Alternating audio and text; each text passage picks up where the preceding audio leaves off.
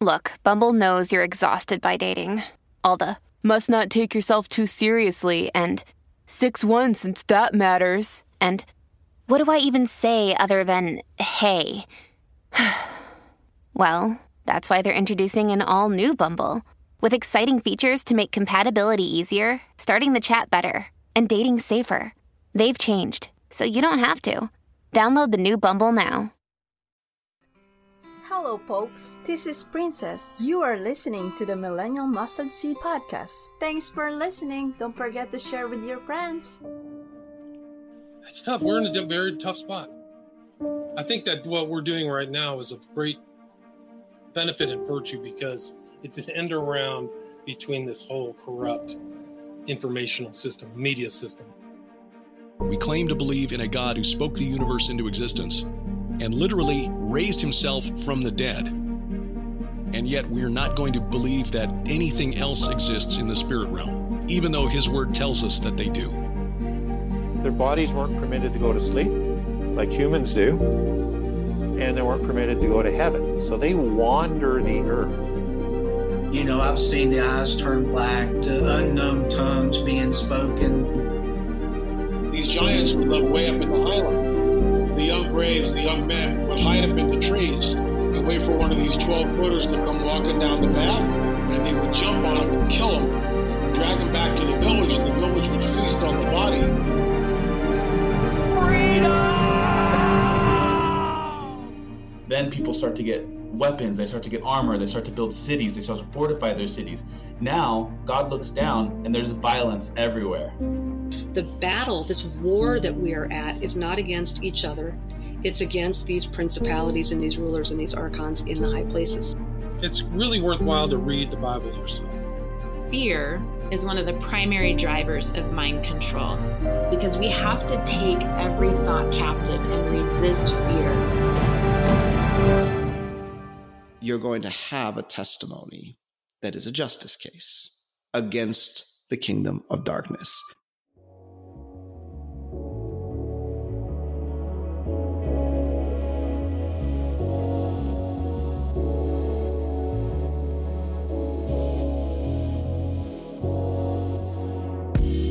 Welcome back to the Millennial Mustard Seed. I am your host, Rod, and thank you for being here with me.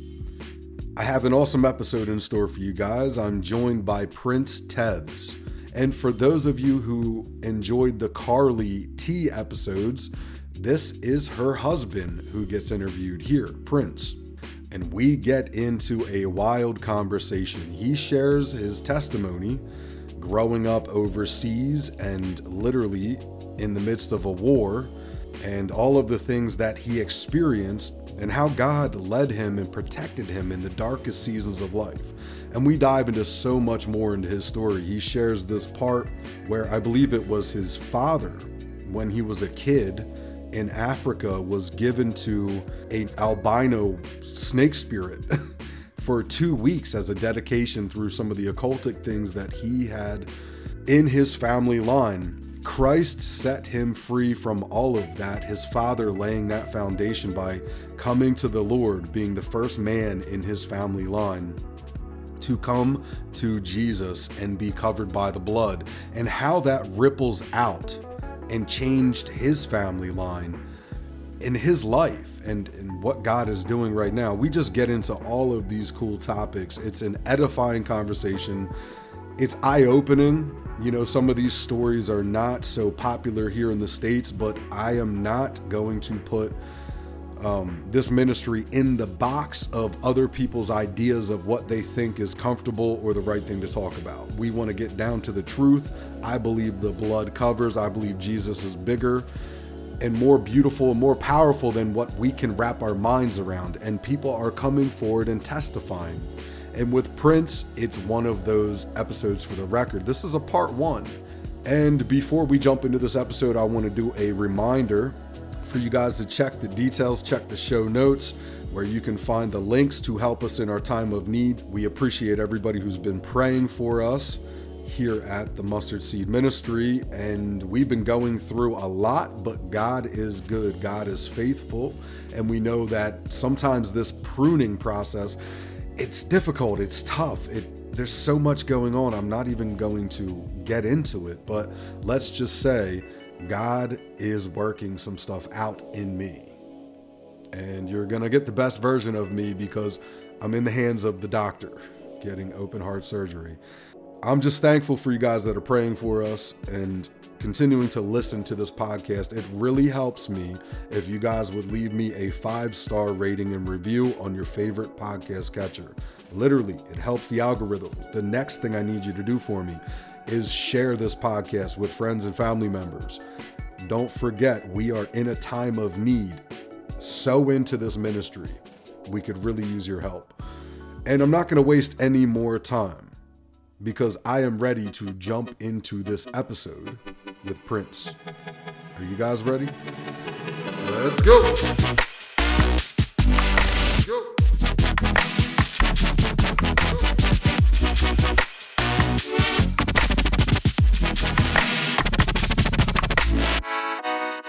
This is Prince Tebbs, the Lord's Artisan. You're listening to Millennial Mustard Seed Podcast. Prince, it is an honor to be here with you, brother. Thank you for being here. It's a blessing, Rod. I'm blessed to be here with you, brother. God is doing some very interesting things on how he's bringing his body together, just mm. what happens behind the scene and just the calling that's going out. You know, we've been talking about the ripple effect as even getting clarity on the idea of it because it's kind of a concept that that continually unfolds like our relationship with the living God. And you have some powerful things to share with us tonight. I believe in the freedom of being led by the Spirit, brother. So it is my honor to have you here to just sharpen and to share your testimony and just to dive into the weird stuff, the cool stuff, everything that God has planned for us, bro. So just introduce yourself to the audience. How did you become the man that you are today? Man, it is it's a blessing to know you, Rod. You know, I want to say that this is, as you know, Rod, and as we've talked about, this is a prophetic encounter. Um, and most of your audience knows my wife, Carly Tebbs, who was on here and just blew everyone away. and just even how she shared how she got on the podcast I remember she came to me and said, The Lord told me to write to Millennial Mustard Seed, write to Rod, and tell him my story.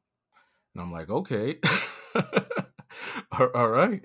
And of course, this was her first time being on any podcast as it is mine. But with what God is doing in these last days, uh, we are the the remnant voices and all those mm. voices mm. that have been quiet, right? For so long. And as I'm realizing is that we haven't been quiet because uh, we haven't known what to do. We've been quiet because most of us have been sitting at the feet of Yeshua, like Mary. Wow. Getting prepared, right? So my wife, she writes to you, ends up getting on your show, right? Has the first fantastic. I'm so proud of her. I really am. I'm so proud of her. And I listened to her and uh, it just blew me away. I was blessed as her husband to hear. I mean, of course, I know my wife's story, but to hear her on here and uh, you two fellowshipping as you did and her having the opportunity to just be a blessing to so many people it was awesome so she comes to me after that episode and she says to me the lord said that you are going to end up on Millennial Mustard Seed podcast. And I'm like, um, here we are. What what what are you talking about? But yeah. that's what the Lord said, then wow. that's what the Lord said. And then she wow. also goes to say, she said, We're going to end up on the show together, you and I and we're going to tell our story about the journey of our marriage because that's a whole i believe rod the story of our marriage will definitely set captives free I believe that Praise it will definitely be a blessing to many people who are struggling in their marriages right now and probably on the verge of quitting Mm. because throughout our marriage, we have been on the verge of quitting so many times. And God has judged all of our enemies to the point that I am so in awe of Him by the woman I'm married to and the man that I have become because of the woman I'm married to. That she has been my refiner's fire to become the man that I am today. She she has been instrumental in the Lord's hands. But I'm I'm kind of diverting right now. I'm gonna try to stay on track. So,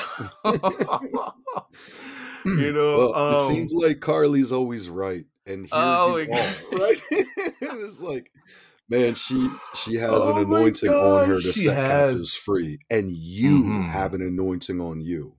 And your Mm. story, because we have talked about this off air, you've been joined, and this is what's cool, and this is why I encourage you know people that are out there listening and you guys i've been getting your emails i am literally overwhelmed at this point i'm going to respond because there's so many emails coming in brother of people just like me and you Mm. so the, the ministry of what god is orchestrating and what is coming together it's going to start to line up like we're going to need bigger catcher's mitt right? Mm. for the people that the lord is going to send us right? Because me and you have been on the men's prayer call. So we, we've Mhm. been doing this men's prayer call on thursdays where we get together and we're just sharing our hearts. It's unlike it's not really scheduled or rigid if you will we let the spirit lead and each one of us gets to to pray. That's the kind of one common theme about these men's prayer calls is everybody's voice.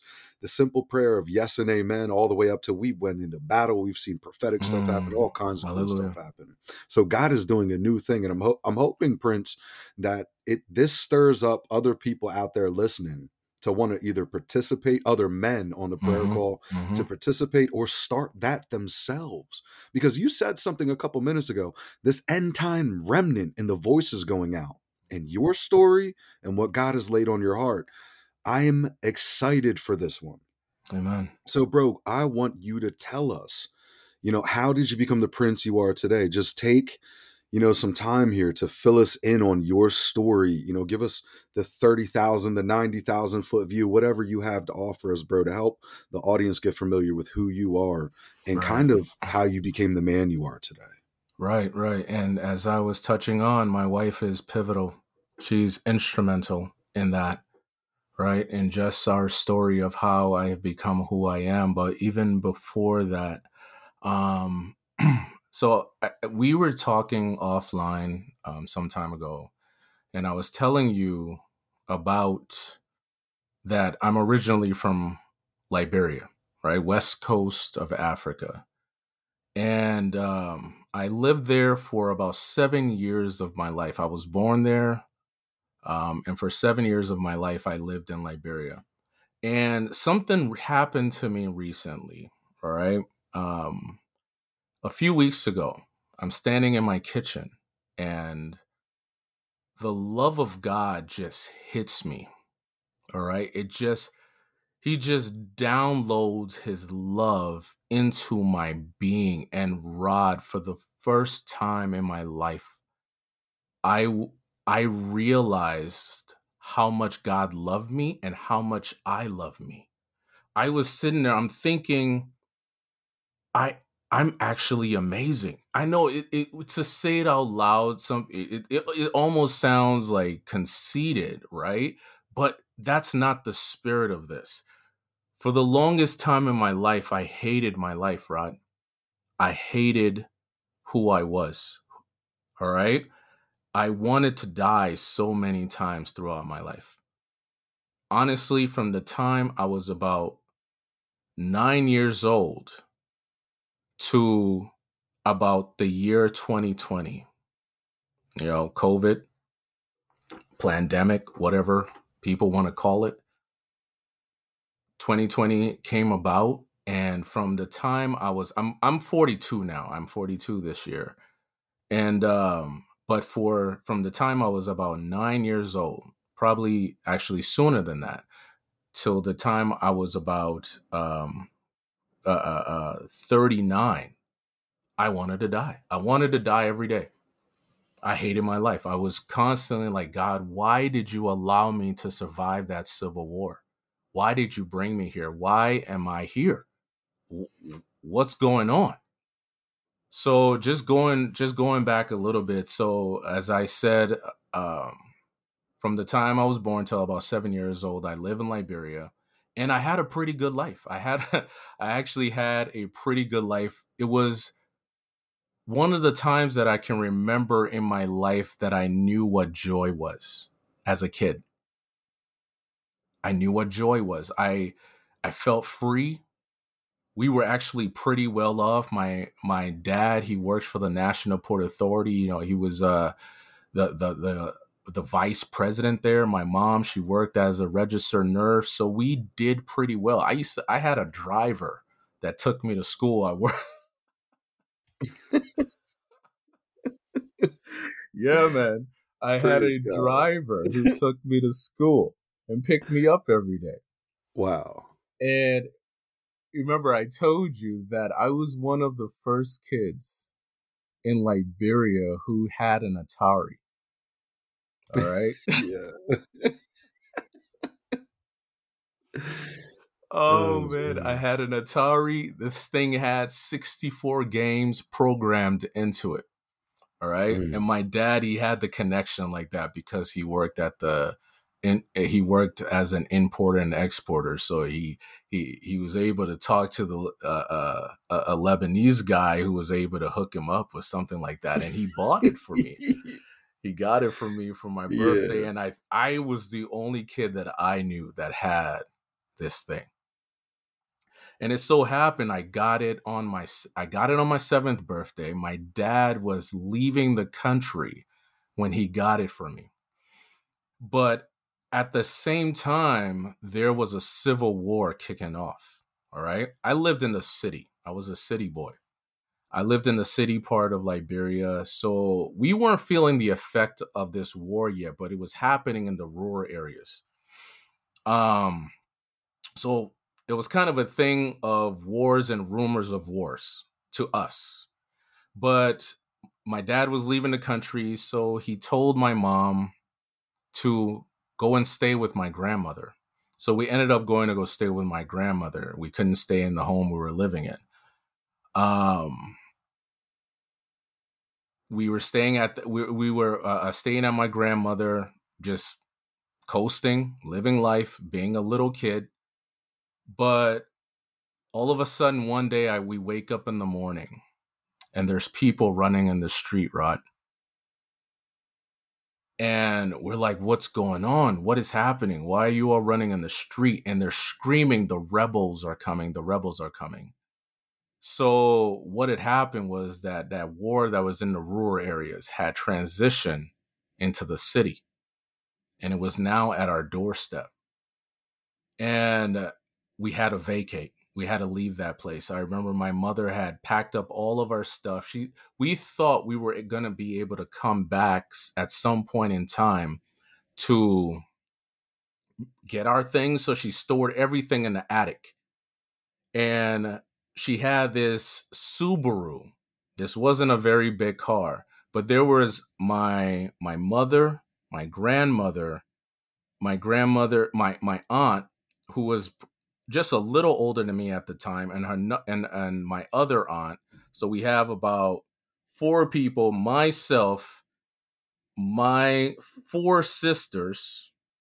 All right, we have almost nine people who we have who we have to squeeze into this Subaru to vacate this place as soon as possible, and we end up at the Sierra Leone embassy because that was the closest place we could get to. I guess this is where my the Lord had led my mother to go to. It was it was pretty fortified, incredibly high walls, this giant gate, but and we were able to get access to this place, but I mean, it was terrifying.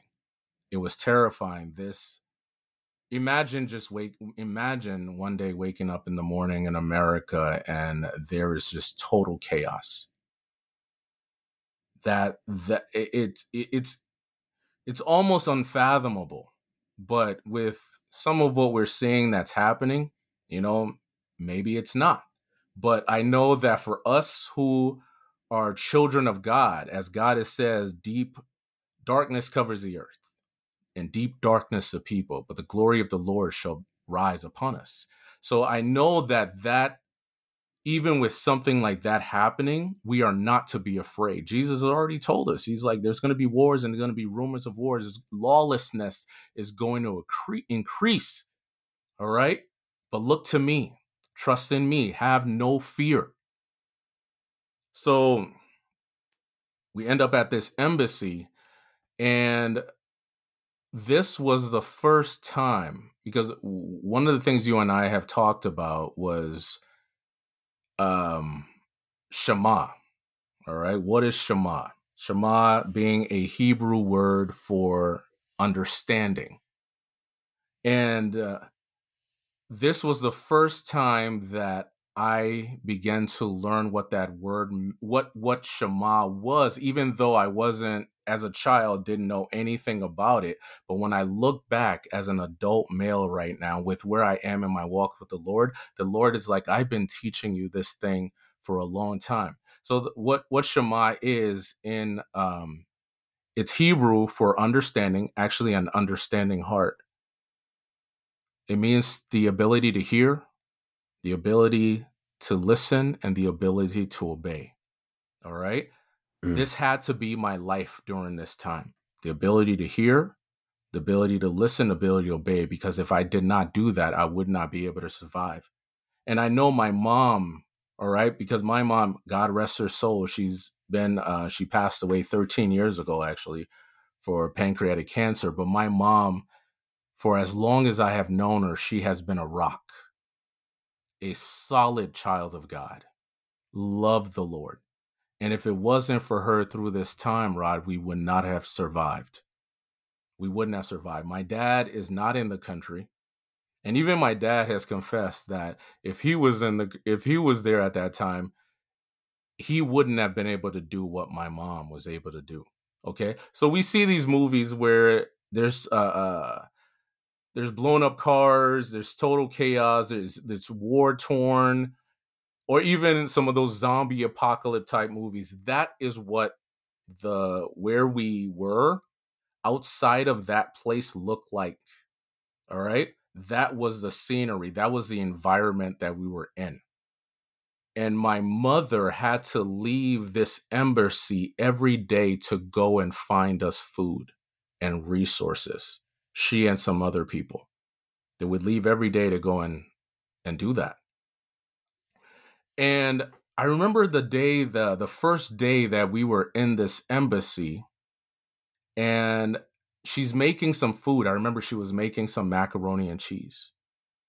And all of a sudden all of these other children who have been in the embassy before us started gathering around because these people were hungry they apparently have been living there for quite some time before we got there. And they're hungry. And all of a sudden, my mom begins to feed. All right. This is some of looking back, the Lord teaching me how to be his child, how to feed the hungry, how to take care of the lost, how to take care of those who are less fortunate. And they're gathering around and my mom begins to take out food and starts handing it off to them. And i i am dumbfounded because this is our food. I'm seven years old at this time. I'm like yeah. this is our food. What is she doing? Yeah. Wow. And she turns to me. I look back and the Lord said, This was when I first, one of the times I first started teaching you how to hear, how to listen, and how to obey. This was one of the first times in your life. You were a seven year old boy. And he spoke to, through my mother. And the Lord said through my mother, Because they are hungry too, Prince.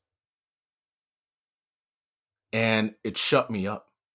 I, I went silent and I never questioned her motives when she was when she was taking care of other people ever again throughout that process. Because it, it, it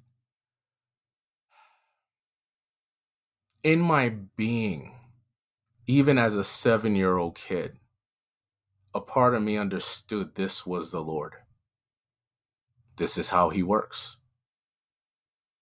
He doesn't hoard anything to himself he's open handed always always sacrificing, always providing.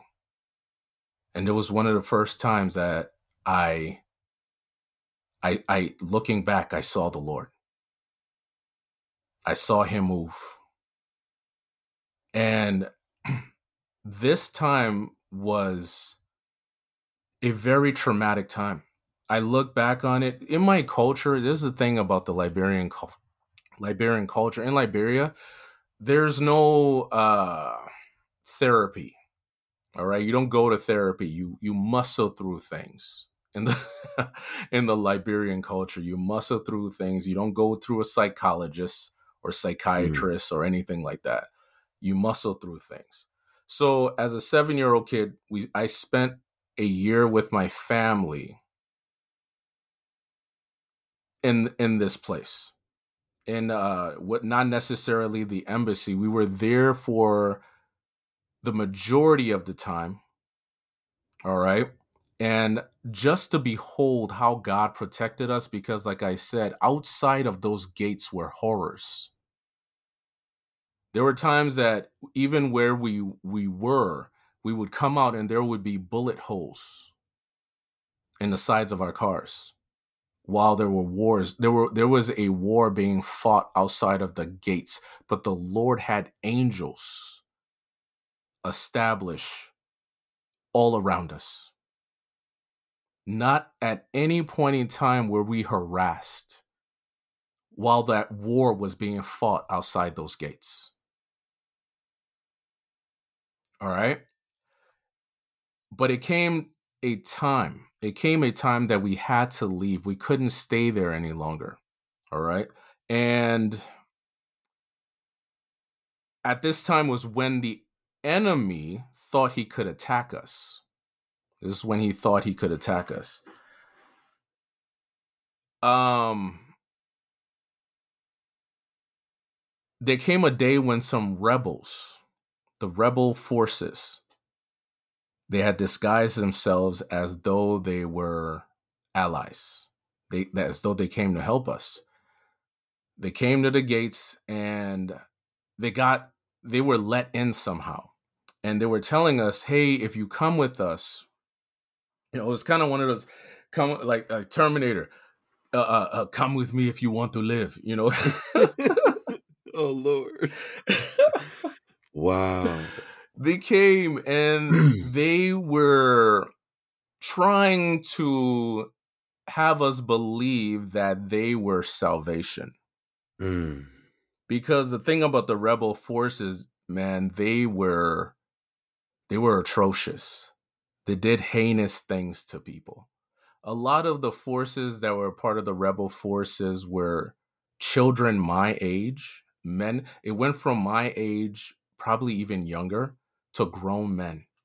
And the way you joined the rebel forces was that you they would have a young child, a boy really, kill his family, traumatize him. Like we we talk about these things. You've had Dan Duval on here that he's talked about satanic ritual abuse and trauma and programming and and many of your other guests who have talked about these things. But this is what the, the the methodology was. This is what the enemy was having these people do. That they would program these young boys through trauma. So many of the rebel forces were just bunch of traumatic, uh, uh, traumatized young men and boys so when they came into an area, they would just they would steal, kill, and destroy. They were full force working for the enemy, brainwashed by the enemy. the the horrible things they were they would do to women, the horrible things they would do to children. It, it, and so and now they're at our gates. The enemies are at our gates. But the divine protection the Lord had put around us, Rod. I think I look back on this thing and I am now baffled and so grateful. I've spent so many years being ungrateful because I have not had Shema. I have not had understanding. I haven't had understanding. So I have lived an ungrateful life for decades about what the Lord had done for me then and what he's been doing for me up to this point in becoming a man of God. And the, one of the greatest things that the Lord has shown me is gratitude. Learning to be grateful. It talks about in Romans chapter 1, verse 18, and, and Paul says, he says, because they are unthankful, when humanity is unthankful and ungrateful, they're hearts become foolish and darkened. And I have lived life with a foolish and darkened heart for much of my years. And now that God has brought me to this place that He's opening my eyes, you, you talk about the 30,000 high view. And I'm saying we got to go higher than that. Being at the right hand of Christ Eh, I, mean, being at the right hand uh, of God, seated in heavenly places in the realm that is Christ Jesus, and being able to see from God's perspective. Because that's what I've had to do. That's what God, that's where God has had to bring me through to, to be able to see from his perspective. I have lived so long seeing from my carnal eyes seeing from my foolish and darkened heart. We we live these life seeing with a foolish, darkened heart. We're blind. We're blind. And a lot of the times we're blind guides leading the blind. Just stumbling around in the darkness. And what happens when you're walking around in the darkness? You literally have to create in your mind what's in the darkness. And a lot of the times it's erroneous. A lot of the times it's false imagery when you're walking about in darkness. And I and I've lived like that for decades, Rod. And and I and what and a lot of times when you're walking around in the darkness because you can't see, you're just stumbling, you're stumbling, hitting your toe, banging your knee, you're falling down, you're hitting your elbows, you hit your head. and you're like, God, what's happening? Where are you? Yeah but I have lived life with ungratefulness as my guide. Ungratefulness. I, I shared with you about how at the beginning of this year, before that, uh, in December of 2022,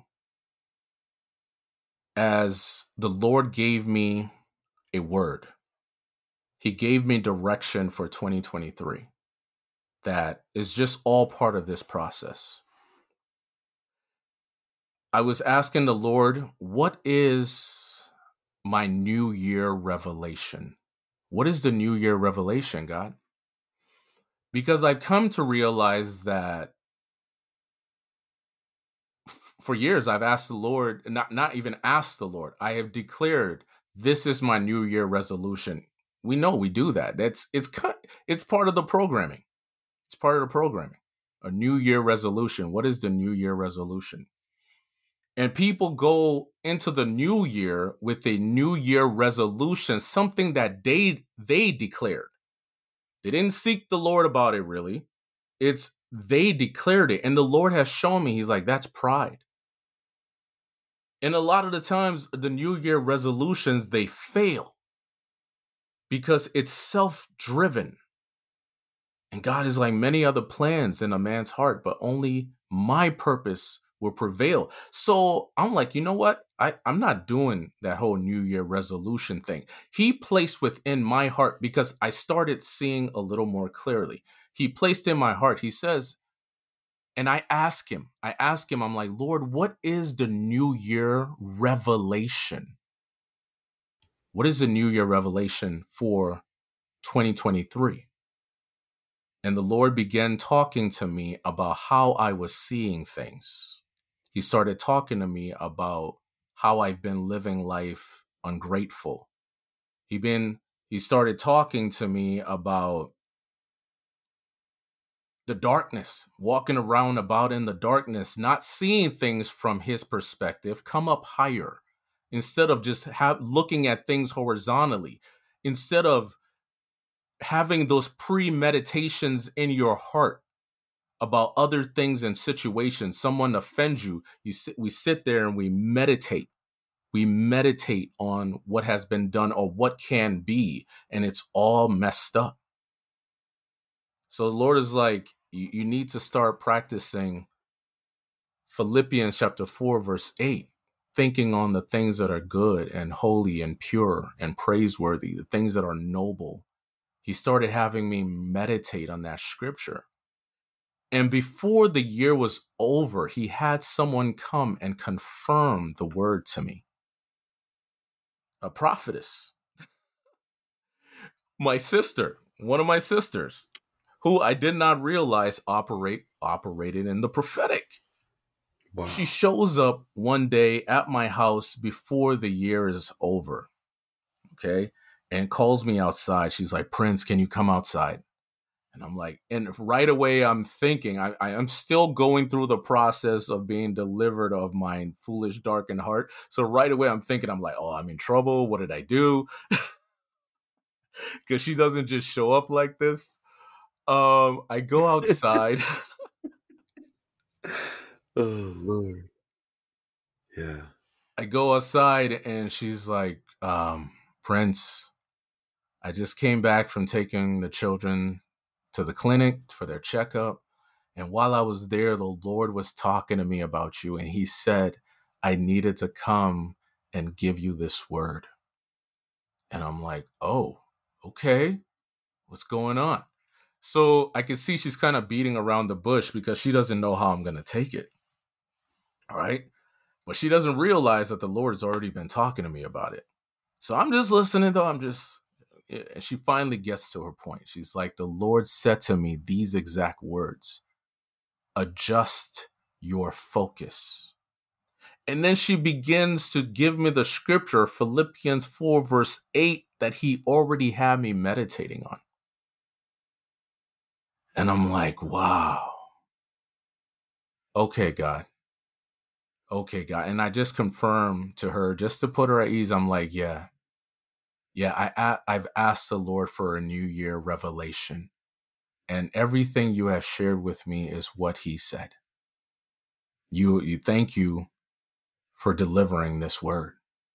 And I walked through the door of 2023 with that new year revelation and it it has changed my life it has drastically changed my life because like i was saying just coming back around i'm standing in the kitchen and i'm feeling the love of god upon me i'm feeling i have never felt this love before and i feel it his love pouring upon me but i'm also feeling it for myself.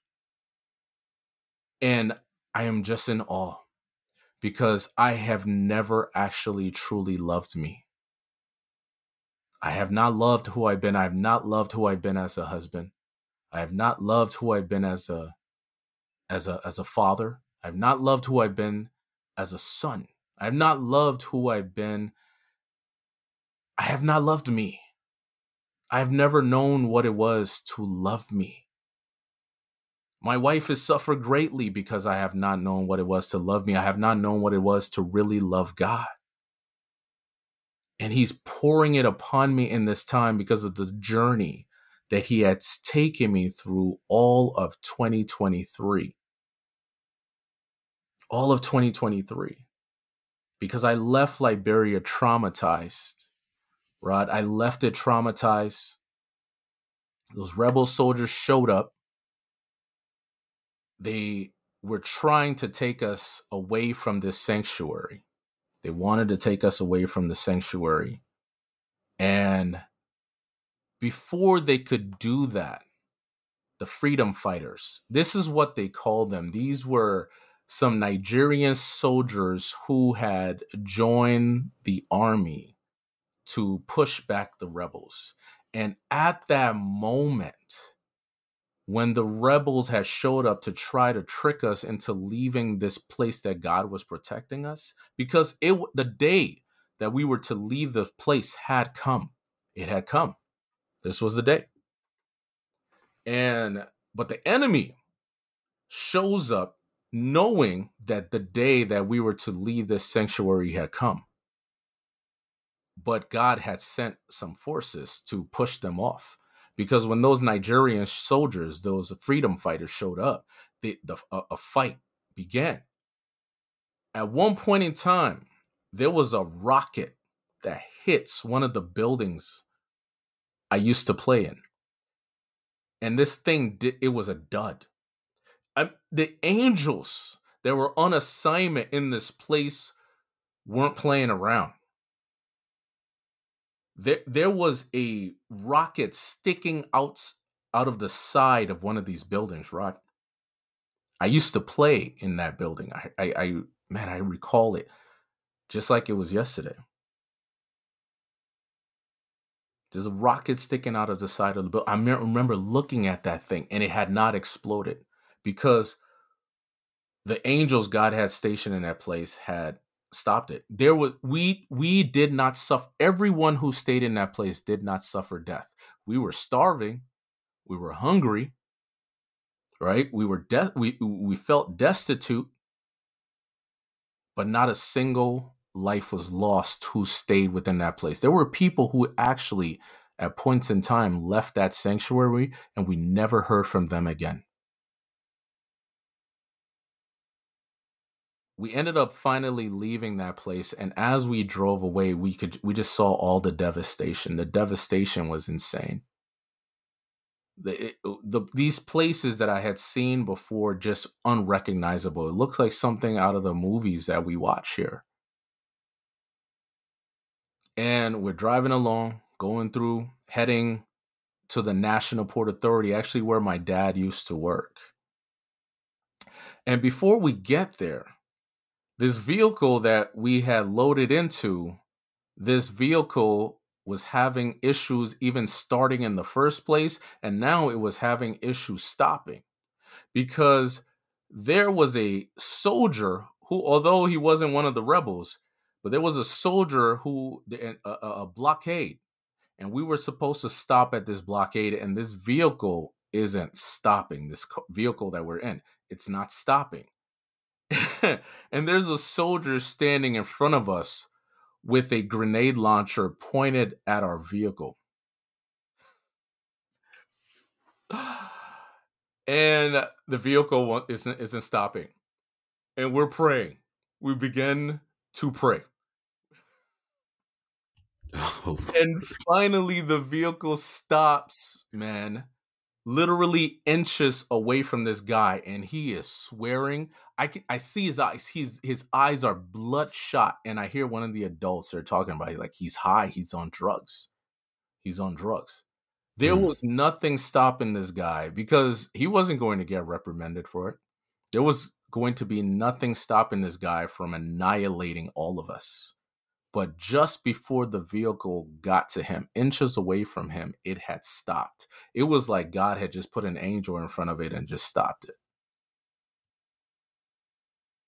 So, and, and, and from that, from that point, we end up in this new place of refuge where all these people have been gathering because now, um, there were ships that were coming in from Sierra Leone to take people out of Liberia to Sierra Leone. So all these people are now gathered at the National Port Authority authority and this was the first time I truly began to experience death. There was people were dying from sickness and disease in this place, cholera. And the, stench of death was just palpable, just in the air.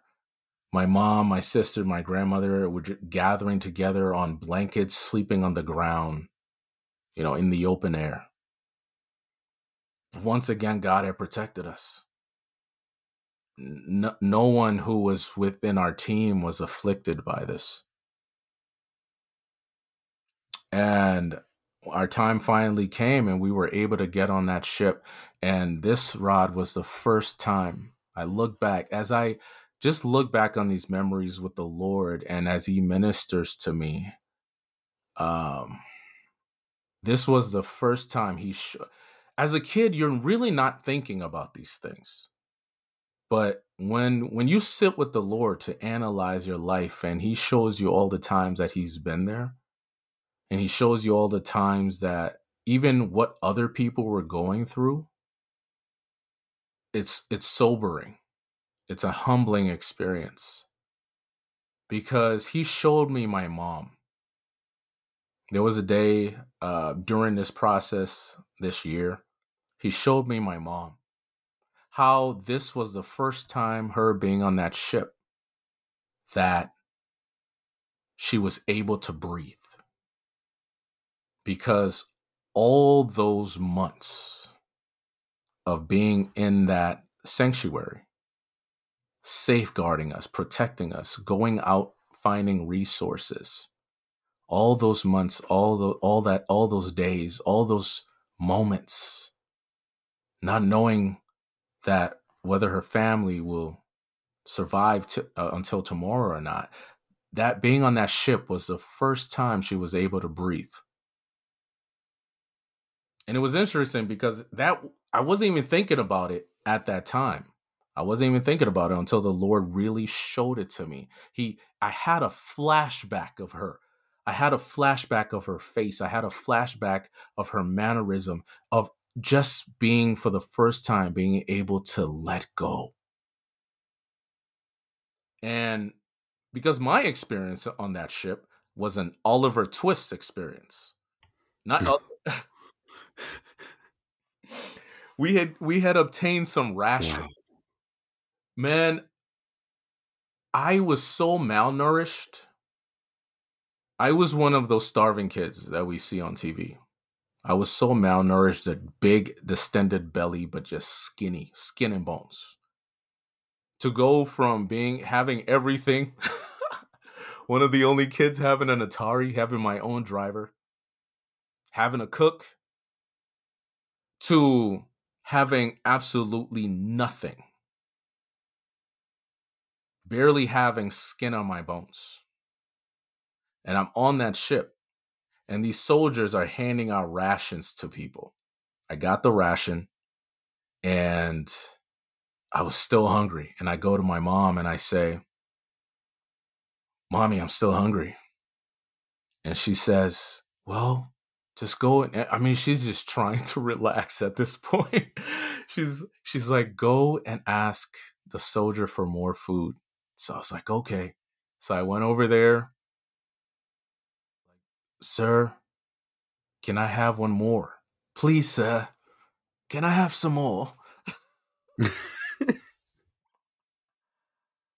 What i got was not more ration. This man had a belt he took his belt off and began to flog me. He took his he, i got flogged i got a flogging. And i went back to my mom just crying. Just crying. And i and and as i look back i see that it just added to her load.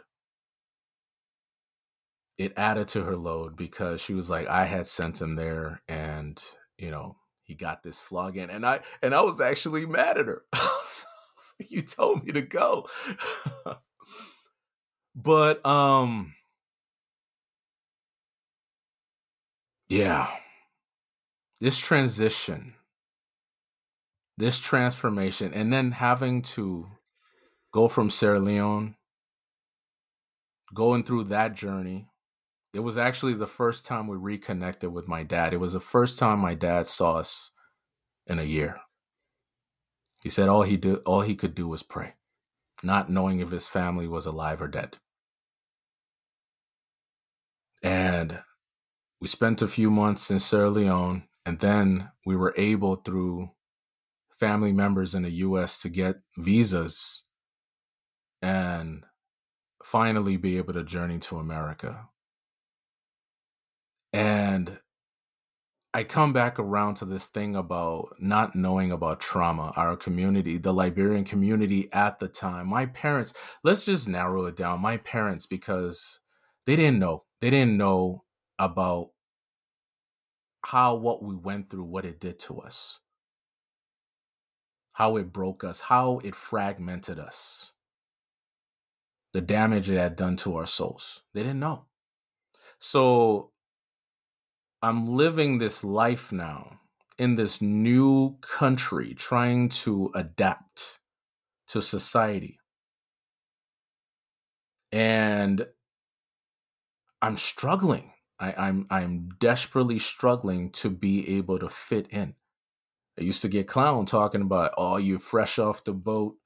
Uh, you know, and all these things that usually that back in that time period the kids would make fun of us and all that stuff. And my parents doing everything they can. They're doing everything they can to provide a new life for us.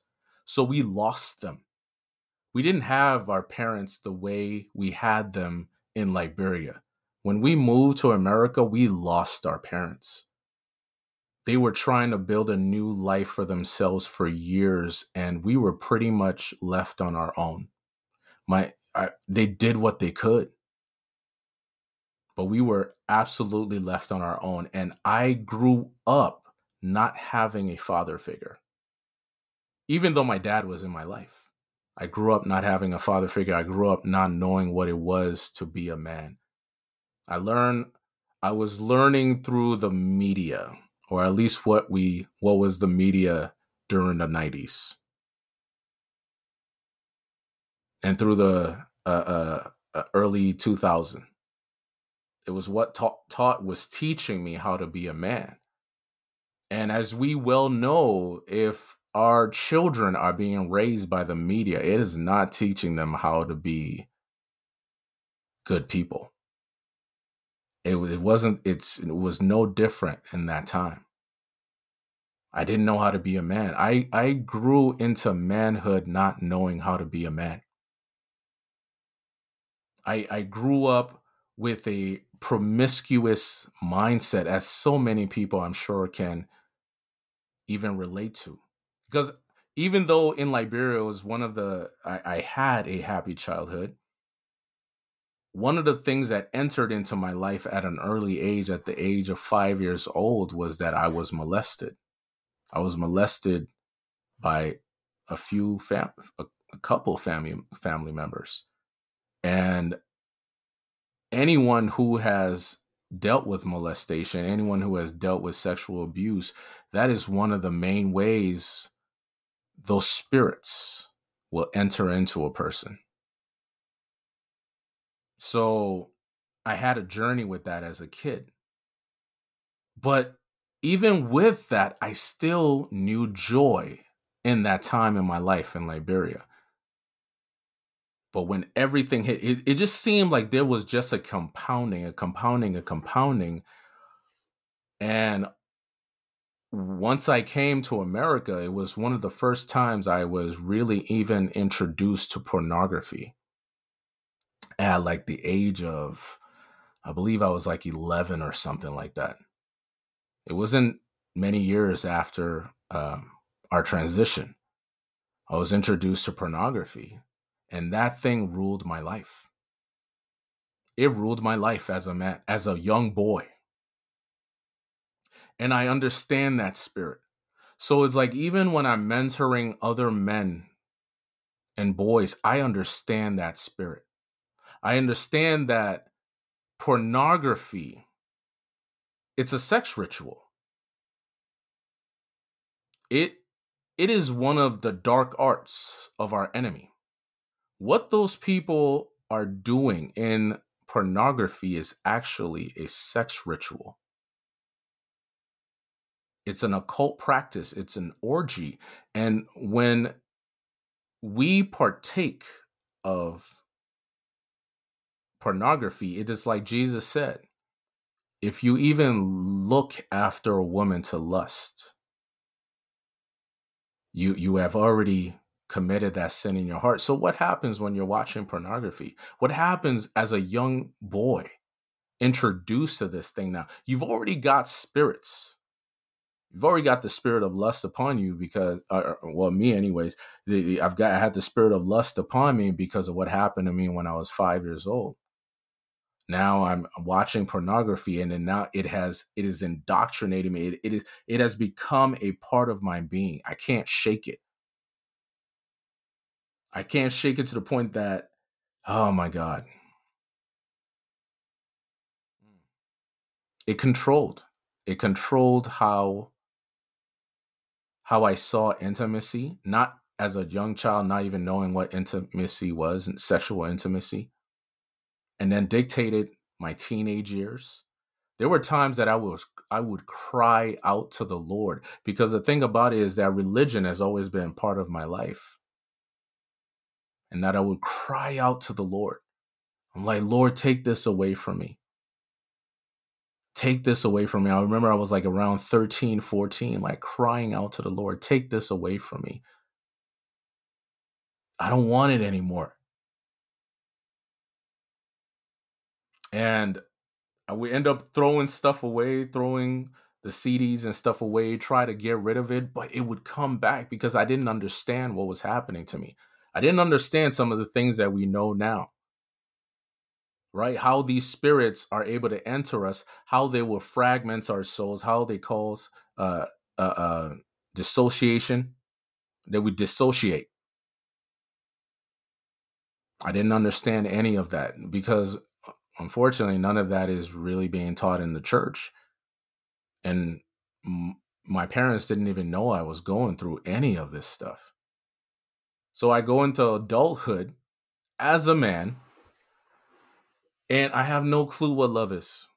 I think love is what I've been watching with the porn.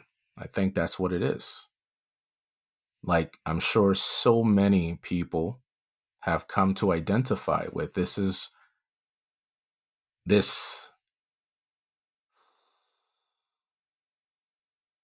this overabundance of identity disorder that's currently happening in our, happening in our nation. In the world.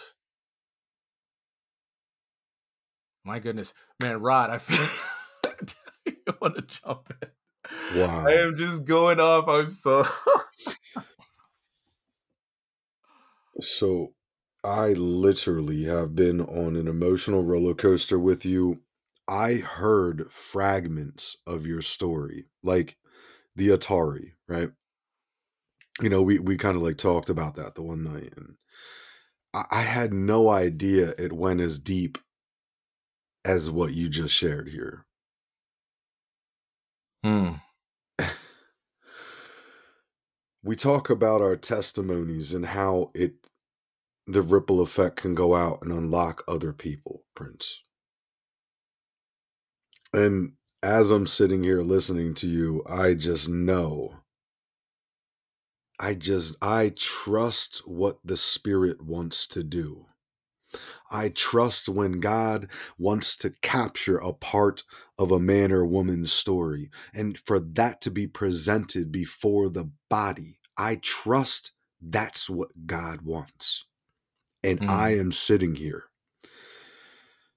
just, I'm just emotionally. I'm watching fragments of this story that you shared with me in my mind I mean, mm. just profound moments, bro. When you said the rocket hit the building that you used to play in, but it was a dud. It was a dud. I mean, bro, I couldn't. I, I'm emotional. I didn't know it went that deep. I don't know how mm. God does what he does, but to the glory, bro. Yeah of how he's drawing these stories out of men and women and how people are riding the wave of these testimonies, these depictions of the experiences we've been through, mm. I'm humbled and really I'm just I forgot I was interviewing. I just was captured up in your story. Literally, I mean, literally, I'm just sitting here listening, and I'm like, "Oh Lord, God." Hmm. Hmm. So, I, bro, I, I am thrown off my game in a good way. I'm not even ashamed about it. I'm not. It doesn't even matter to me that we're we have captured now a foundation. You gave me what I asked for. I said mm. I had no idea where we were going to go. But we have now captured your foundation, brother. Mm. Mm. Yeah. And it is not by accident by any means. Wow. That God gave you everything to share about your testimony and story this far. And that this is scratching the surface. Mm. Yes. definitely. It definitely is, man. It it wow. really is because wow. Wow. Yes. Yes it is. I I I I appreciate this journey I have been on though uh, though Rod. I I appreciate I have come to the place that I will I would not change anything of what I've been through. And like you're saying it's only the surface. I'm I'm still above I'm still on the surface of the water here about things. Because God has revealed to me why he had me go through the things that he has had me go through the heartbreaks, the traumas, all this stuff. For one of the things is that I couldn't stay in Liberia, Rod. I couldn't stay there. It, it, I, it's so incredible to think this, but I'm like, the war, I'm literally able to apply that the war happened because of me also and other people like me who God in this day and age is doing a new thing with. Because one of the things yes. you don't realize about me is yes. that I do have an occult background. Hmm. I come from an occult, I come from a background of ritualistic priests and kings hmm. in Liberia on my mother and my father's side. And if I had stayed in Liberia, I would have been indoctrinated into that. It would have been inevitable. So but, I wanna I wanna ask you this. Hmm. With that background, help me and the audience to understand like does is that like how Freemasonry takes place here in America? right? Or the religious organizations that sometimes cross, well, most of the times they cross wires with these secret occultic organizations that are stumbling blocks. They're snatching a lot of a lot of the lights that are that are supposed to be getting brighter um, for such a day as this at an early age and the mm-hmm. bondage, mm-hmm. right? The the satanic ritual abuse that happens and what's birthed out of that these traumatic false identities false timelines right all of this stuff is like this pre-planned attack of the enemy but over there in in africa do you think that that is a reflection of for example, like how we see Freemasonry here today. Just help me understand like the occultic background from Africa. Like I right. am trying to how does that fit in, or where does that measure against? Because I'm pretty well studied in the, in the occultic stuff here in America, but I don't know much about anywhere else. Right. So just help me make sense of it a little bit. So in countries like Africa, right, it's uh there is Freemason. There are Freemasons in Africa. All right the government if you if you are a government official which partly my father was you are part of the Freemason. My grandfather was part of was a Freemason. Um, I believe my grandfather on my mother's side was a Freemason. But there's also a cult which is called the Sano Society, which is more tribal because in like in Africa is more about tribal gods and things like that. I don't know if you've ever heard of um, General Butt Naked. I'm sure. I believe you probably no, heard. sounds like a wild story. Though. Oh my goodness! Never heard of that. Yeah, so he was just he was one he was actually one of the rebel leaders. And uh, so in like in Liberia it's it's there are a lot of tribes. There are many tribes and in that civil war was a tribal war. So my on my grandfather on my mother's side he was one of the pe- one of the uh, uh they were known as the Congo the the Congo people when the early settlers, when the, some of the slaves were coming back from from America, they were going back to the west coast of Africa, all right, and they were setting up shop there. And because they were well educated, they started taking more of a leadership role and then oppressing the other tribes. All right. So that war that took place was a war kind of a war of liberation but more in a carnal sense. It's just that this other tribe the other tribes got fed up.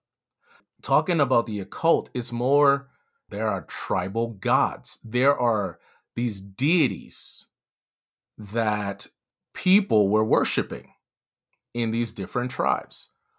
So say for instance my on my dad uh, my dad has informed me that when he was a young boy, his father took him to the rural the rural area of Liberia, the the bush. They'll call it the bush.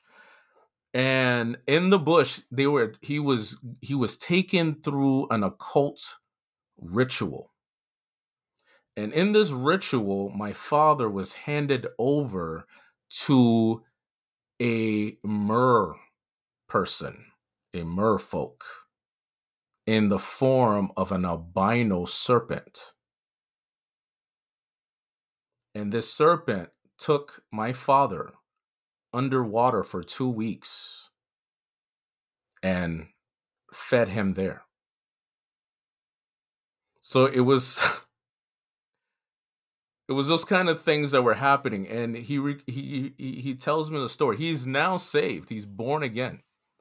He's given his life over to the lord and um, out of my family line my direct family line from from me to him to my grandfather who had taken him to into this ritual my father was the first man in that line to give his life to the lord to fully live for god and he has been able to live over the age of 60 because most of the men in my family line were not allowed to live over the age of 60 so we asked the question is it like um, how it is in america?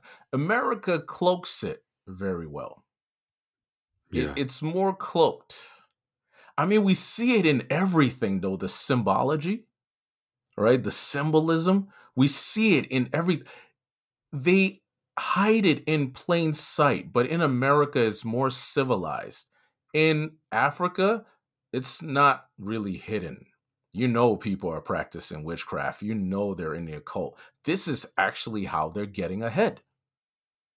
This is partly how we got ahead in Liberia because of this occult activity the this this uh, uh, satanic the satanic rituals that my father was involved in, that his father was involved in, the satanic rituals that my um, my mother's father was involved in.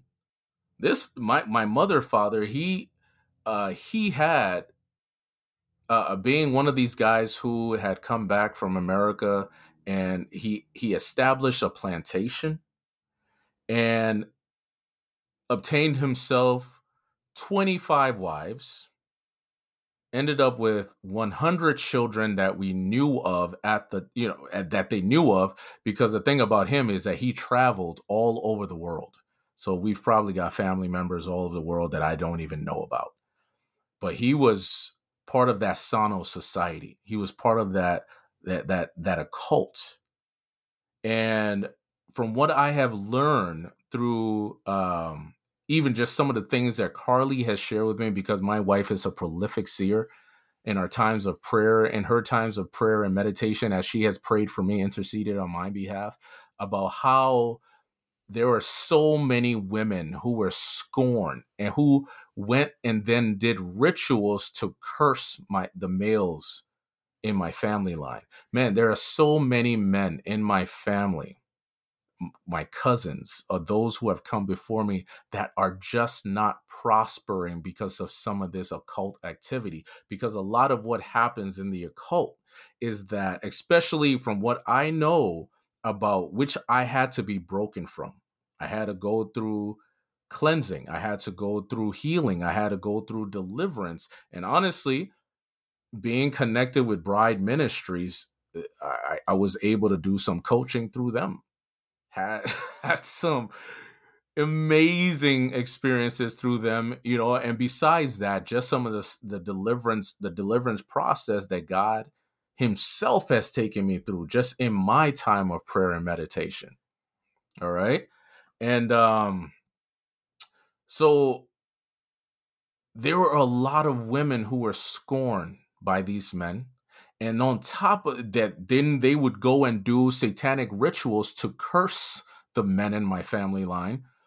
But then on top of that, a lot of these occults, what they will do in order for them to prosper, especially from what I know about what was happening in Africa in my with my family line, in order for them to prosper, they would literally forsake their children and their descendants.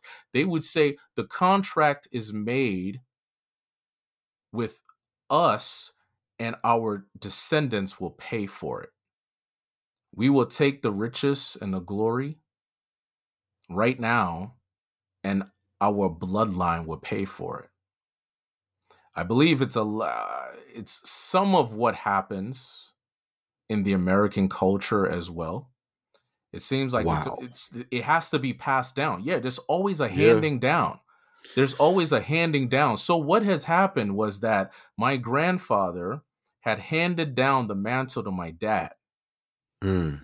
And if I had stayed in Liberia, eventually that mantle would have had to be handed down to me.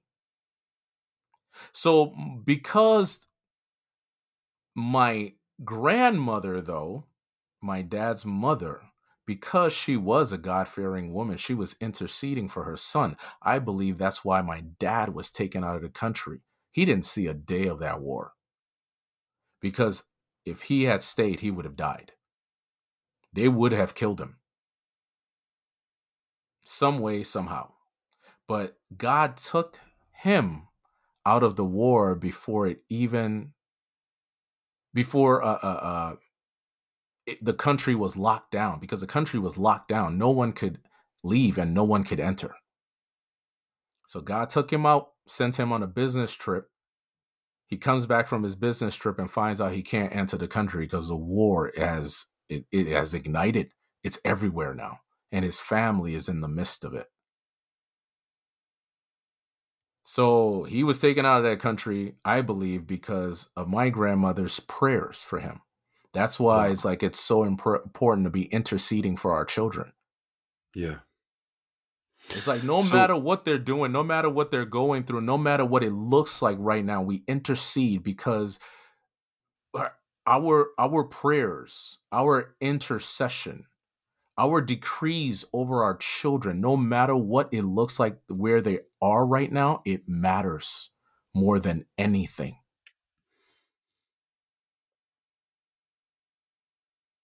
So what a man, just what I'm kind of seeing. And this is this is interesting because the enemy's long range plan you know everybody wants to focus on like the enemy right a lot not Mm. everybody but i look at a lot of the content that's being produced today i look at a lot of podcast episodes a lot of fear-based things right Right. It- it's it's driving fear home it's the horror movie culture it's the next pandemic culture it's all of these things that stir up fear Right. but god right But God.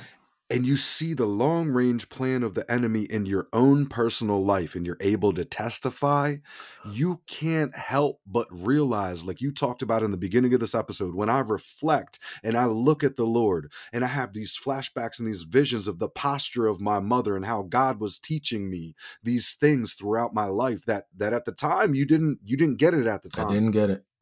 God has the long range plan. Amen. Amen.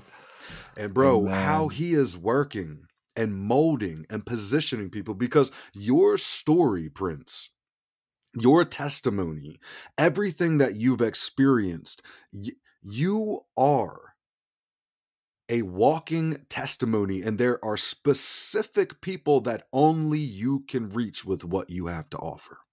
Hmm.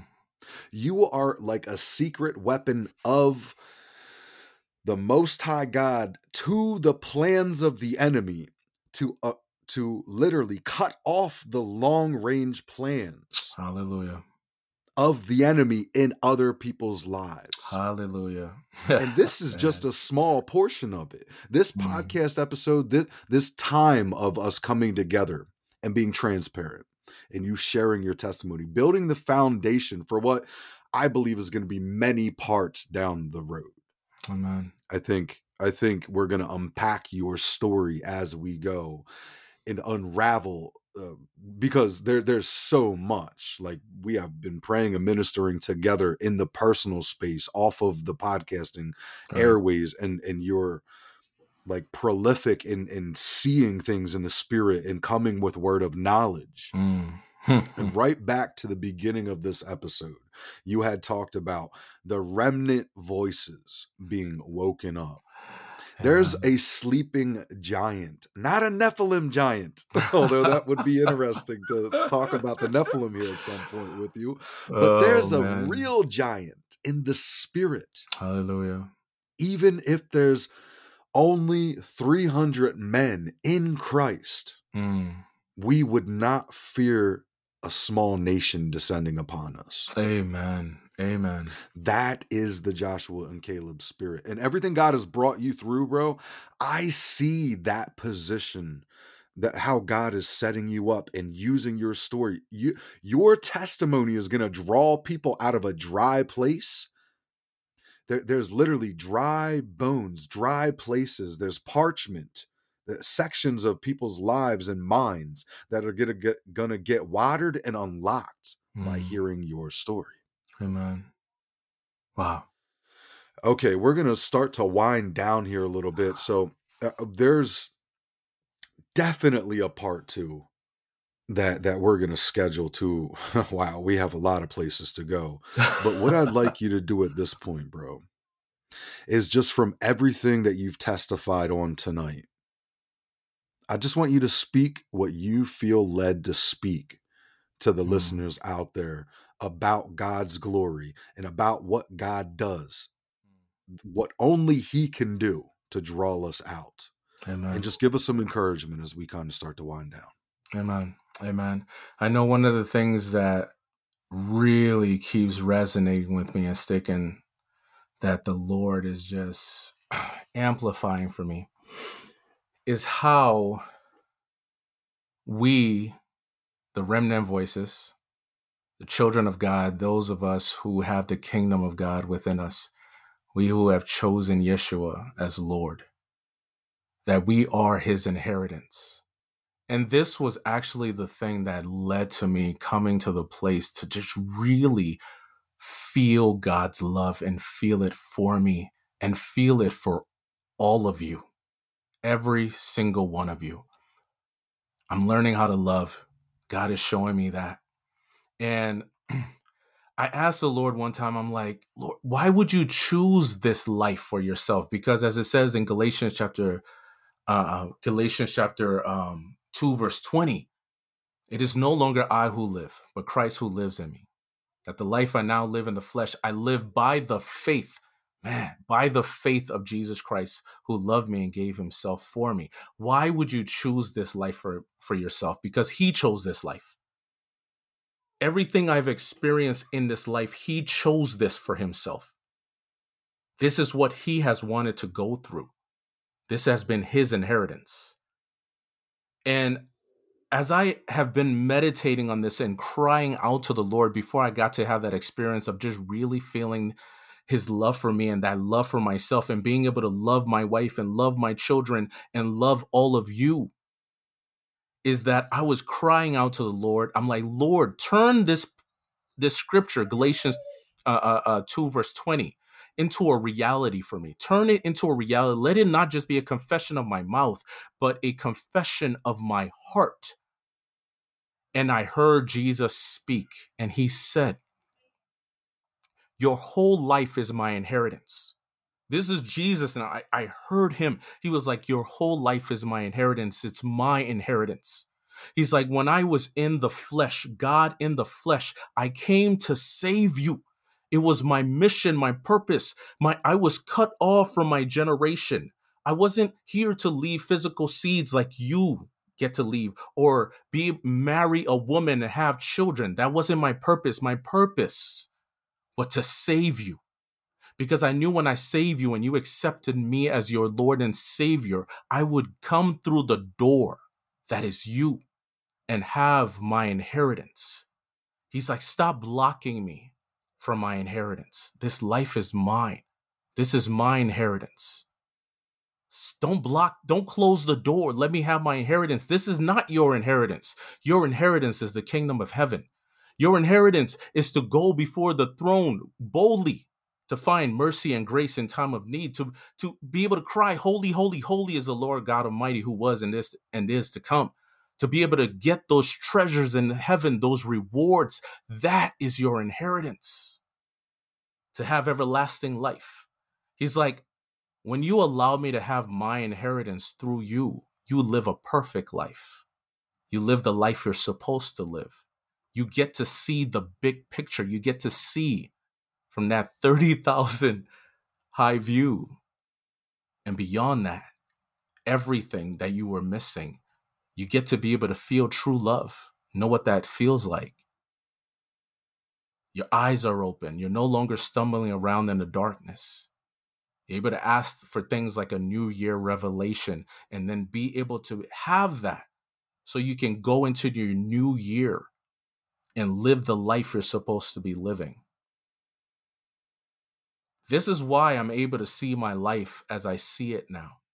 This is why I'm able to go into 2024 and the things that God is showing me, y'all, like we're like Rod is saying, part two the things are are coming down the line the, the uh, it's incredible it's incredible and that's that's all of our portion but the lord is like let me have my inheritance let me have my inheritance through you so I, mean i just want to share that i hope that blesses someone it, it it means something it resonates that it's a seed sown that you can just let go. Let go. Let him have his way. Wow. What great encouragement. And for all you guys out here listening, I know that this one, th- this testimony affected me. I know that God is doing a new thing. So I'd just like to ask you guys as listeners to share this episode, pass it along.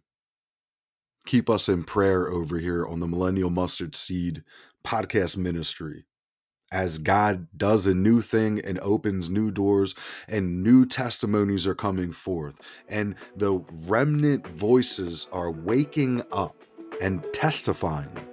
There's one thing that Dan Duval said years ago, it stuck with me. Hmm it's actually in the intro to this podcast. You're going to have a testimony that is a justice case against the kingdom of darkness. Amen. I'm going to ask you guys to share this with a friend, family member, with a co-worker, share it with your pastor, share it with your congregation. If you guys are meeting in the home church, if you're meeting in the building, pass this one along. I don't care how you do it, but just share. Coming to you from southeastern Pennsylvania. God bless and goodbye.